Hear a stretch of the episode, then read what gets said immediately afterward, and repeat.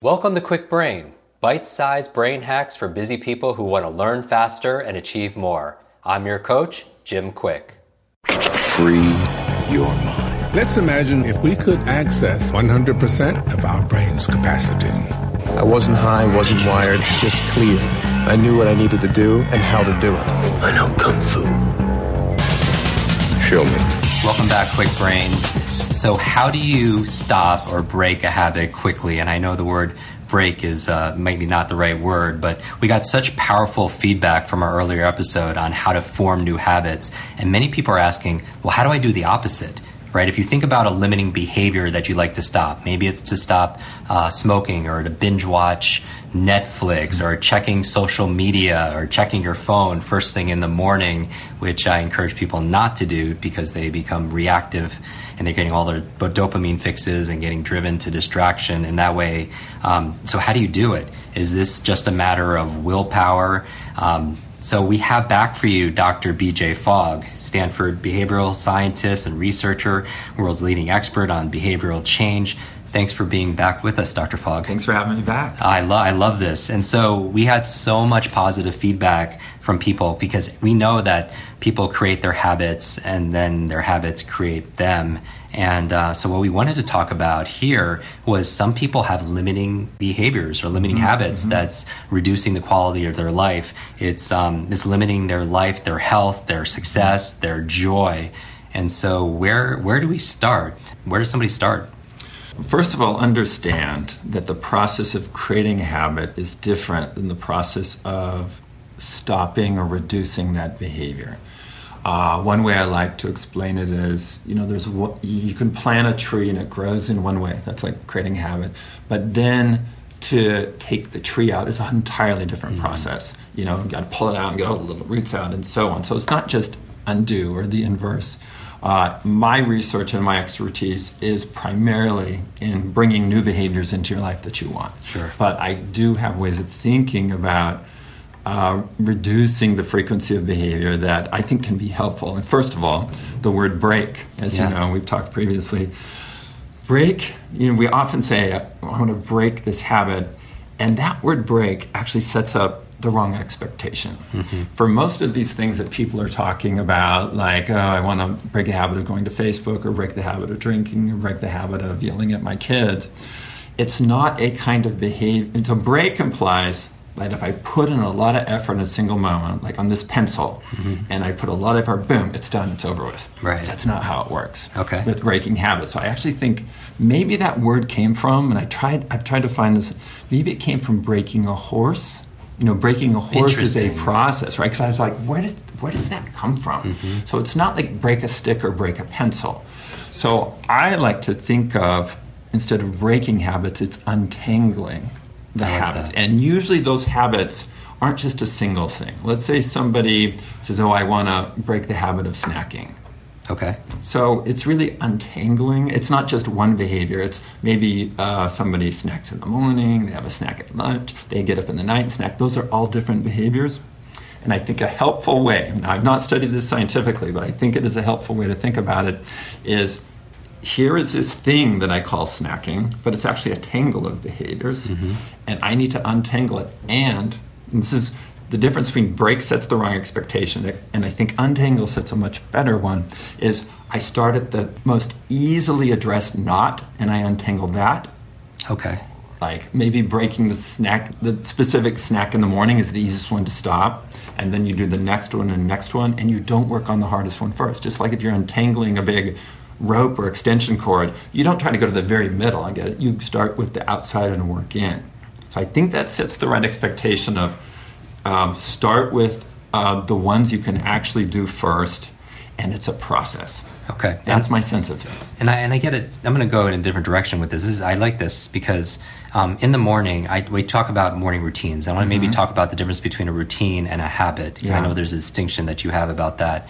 And um, one of the things that we discourage for our Kwik Brain students is not to touch their phone for the first hour of the day to really spend the first hour of the day on purpose, Yeah. right? On self care, on setting your vision instead of reacting to everybody's, you know, firefighting and all everything that everyone wants from you and, and picking up and going onto social media and getting all your dopamine fixes. And I know this might be, I know one of your students uh, was a co founder of Instagram. And so when people are getting their likes Yeah. and their shares and their comments, you know, it's, it could be, uh, in a way, people, it's very compelling for people to, to reach for their phone because they get that hit. Yeah. And so, how do people reduce that? Let's say somebody wants to, they have a habit of as soon as they wake up, they reach for their phone. Yeah. And that's the first thing. They don't, they don't um, meditate. They don't say hi to loved ones. They don't think about their goals or journal. They pick up their phone and they just, they get on to their emails and texts and they get frantic and they get reactive and responsive as opposed to being proactive. Yeah. Well, I have good news and bad news around that. Um, the bad news is that there are some behaviors, some habits that are truly hard to stop, and there's reasons for that. The good news is there's a systematic way that you can design for to reduce or stop a behavior. And it comes back to the Fogg behavior model, where behavior happens when motivation, ability, and trigger come together at the same time. So, with that model, you can systematically um, figure out, um, first of all, what is triggering the behavior? What's reminding or prompting me to the behavior? And if you can remove the trigger, you've solved the problem. That's perfect. And by the way, we'll put this um, the behavior model and links uh, in our private Facebook group in our show notes, so people can see the visual. Yeah. So if that doesn't work, and sometimes you can't remove the trigger, um, you know, you're, you're being triggered by, um, let's say, somebody else who says, hey, you know, let, let's go to the ice cream parlor.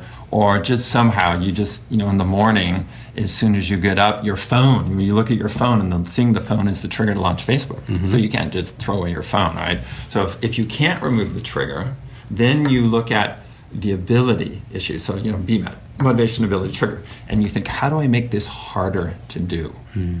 So, uh, for example, if you're on social media a lot uh, and you don't want to do that, maybe you um, bury the the app somewhere on the phone so it's actually harder to get to. Maybe you just remove the app entirely from your mobile phone, right? So you make it harder to do or impossible. In my own life, um, one of the the things that I've worked on and successfully is how much popcorn I eat. And I know people are going to say that's not, you know, and a super healthy popcorn, but still, I was eating a lot of popcorn, a lot. and so, what did I do? Well, I threw away the popcorn popper. I took all the popcorn out of the house. I mm-hmm. just made it hard to, to cook any popcorn. And so, by making it harder to do or impossible, then guess what? You don't do the behavior. In our in our home, we've banned ice cream. We love ice cream. We've banned cheese and we've banned bread. Mm-hmm. Why? Because if it's in the home, at some point, I, I'm probably going to eat the ice cream. Maybe not just one scoop, maybe all of it. So by having no ice cream and cheese and bread in the home, we don't eat And it's the same anymore. thing at a restaurant. I'll do the same. I, I have this uh, very similar uh, palate at, at the restaurant. I'll when they when they bring bread, I'll say no bread, and that's the thing. I only have to say no once, but if they leave it there, I have to say no to myself like twenty times. Yeah. because it's just sitting there. Exactly. So that bread triggers you. Right. So the one thing, and you're taking control of your environment, is like, no bread. Uh, you know, chips. Right. At Mexican food, right? It's like no chips, please. And you just in that one moment say no, and then you're not tempted the rest of the meal. So you know, first, can you uh, stop the trigger? If not, if not, can you make it harder to do? Ability. Ability, and if not, can you somehow demotivate the behavior? So how does that work? Well, it's harder than the other two, and that's why I say it's systematic. So you leave that for the end. And in that case, then you're in the world of how do I demotivate myself to eat popcorn, for example. I mean, and for most of the behaviors that people are thinking of, there's something very compelling about the behavior. For mm-hmm. me and popcorn, I'll just reveal this. I think in my family growing up, popcorn was sort of a signifier that we're relaxing and we're spending mm-hmm. family time. I mean, I came from a family that was all about working, like pretty much all the time. And so, but popcorn is like this moment of we're just relaxing and being together. So there's a lot of sort of emotional, Sure. positive emotional stuff tied up with popcorn.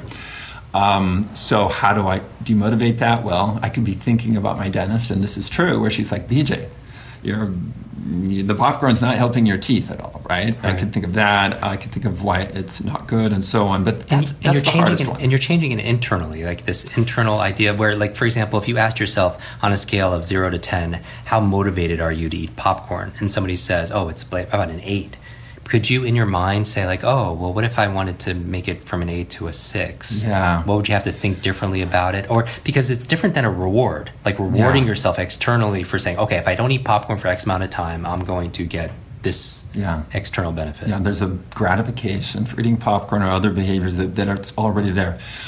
I don't know of a fast and awesome technique for demotivating something that is Mm-hmm. Right. Wired into you from childhood and so on. So that's why I'm a huge fan of, Of tr- making it harder to do or seeing if you can remove the trigger, right? So you work there.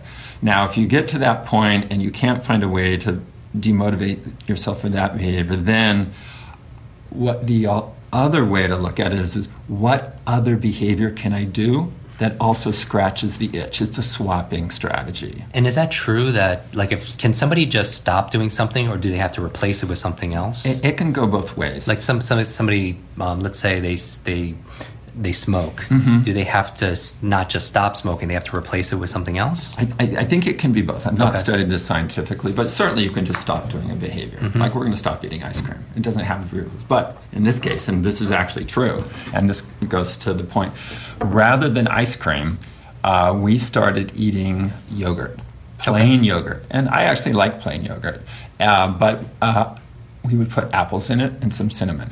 So instead of the ice cream behavior, so notice now we're not working on triggers, ability, or motivation. Now we're swapping what's a different behavior that's a reasonable alternative for the ice mm-hmm. cream. So plain yogurt with apples and some cinnamon, cinnamon in it scratches the itch, serves the purpose, satisfies, and you move on. So you then look for a behavior that's a reasonable alternative.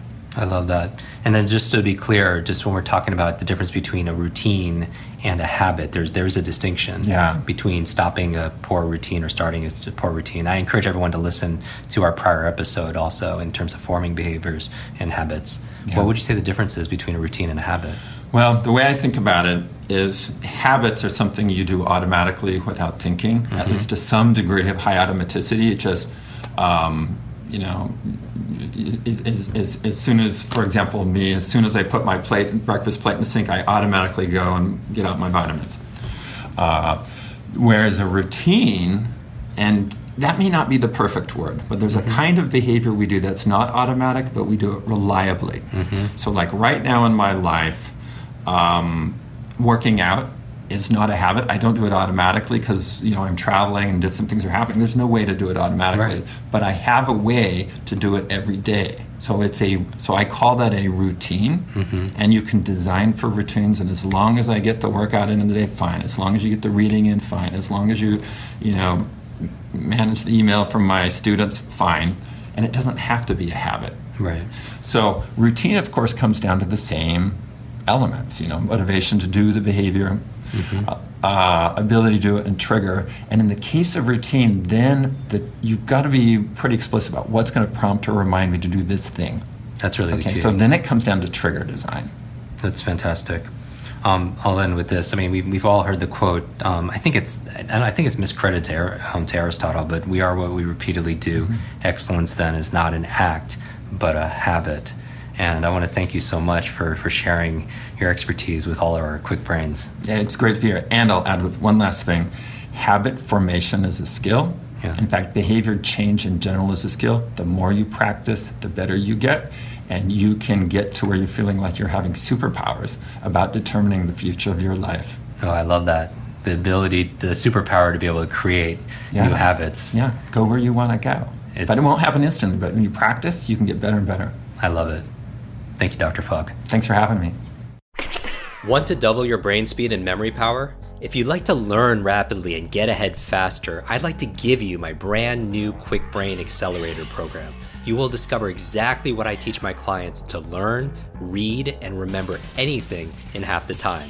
There is no charge. It's my gift to you for being one of our subscribers. That's kwikbrain.com. Growing up struggling with learning challenges from a childhood brain injury, it's been my life's mission to help you have your very best brain so you can win more every single day. Now, want more Kwik Brain? Here are four ways to fast track your results and lock in what you just learned into your long term memory. Remember FAST, F A S T. The F stands for Facebook. You're not alone on this journey. I invite you to join our free private online group. There you can connect with me, your fellow brain lovers, links to resources, and even submit your questions for me to answer in future episodes. Go to kwikbrain.com. That's K W I K brain.com. The A stands for apply. Act on what you learned today. Remember, knowledge is not power, it's potential power. It only becomes power when you use it. So use what you just learned. The S stands for subscribe. Don't miss the next episode and other free brain training. And finally, the T stands for teach. You want to learn faster now? The key is to lock it in right away by teaching it to someone else. When you teach something, you get to learn it twice. Here's a simple way to do that leave a review on iTunes. Leave a review with your biggest takeaway from this episode. You could also post and share this podcast on your social media. It helps us spread our mission of building better, brighter brains. And of course, tag us so our team can properly thank you. Hashtag KwikBrain, K W I K Brain. Mine is at Jim Kwik, K W I K, on Instagram, Facebook, and Twitter. So, what does FAST stand for? Facebook, apply, subscribe, teach. I'll see you in our next episode of Kwik Brain. Until then, remember, you are faster and smarter than you think. I hope you're enjoying this episode. And if you want to go deeper with many of these authors that we have on our podcast, these experts, I want to invite you to join our Kwik Success program. This is our monthly lives that I do where I teach something brand new that we haven't taught before, answer your burning questions, and also we have something that people have been requesting for many years a quick book club. This is your limitless book club where every single month we read a book together, uh, like a book provided by this author. And then we get the author to come online and join us for a one hour uh, share going deeper in these strategies, how to put them into practice. Uh, I share my five tips for how to memorize things out of these books. Many people want to read a book a month or build up to that, and this would be the program. So if you want to join, just go to kwiksuccess.com and get your spot and join us live and get to meet these authors very uh, up close and personal. And uh, back to the episode.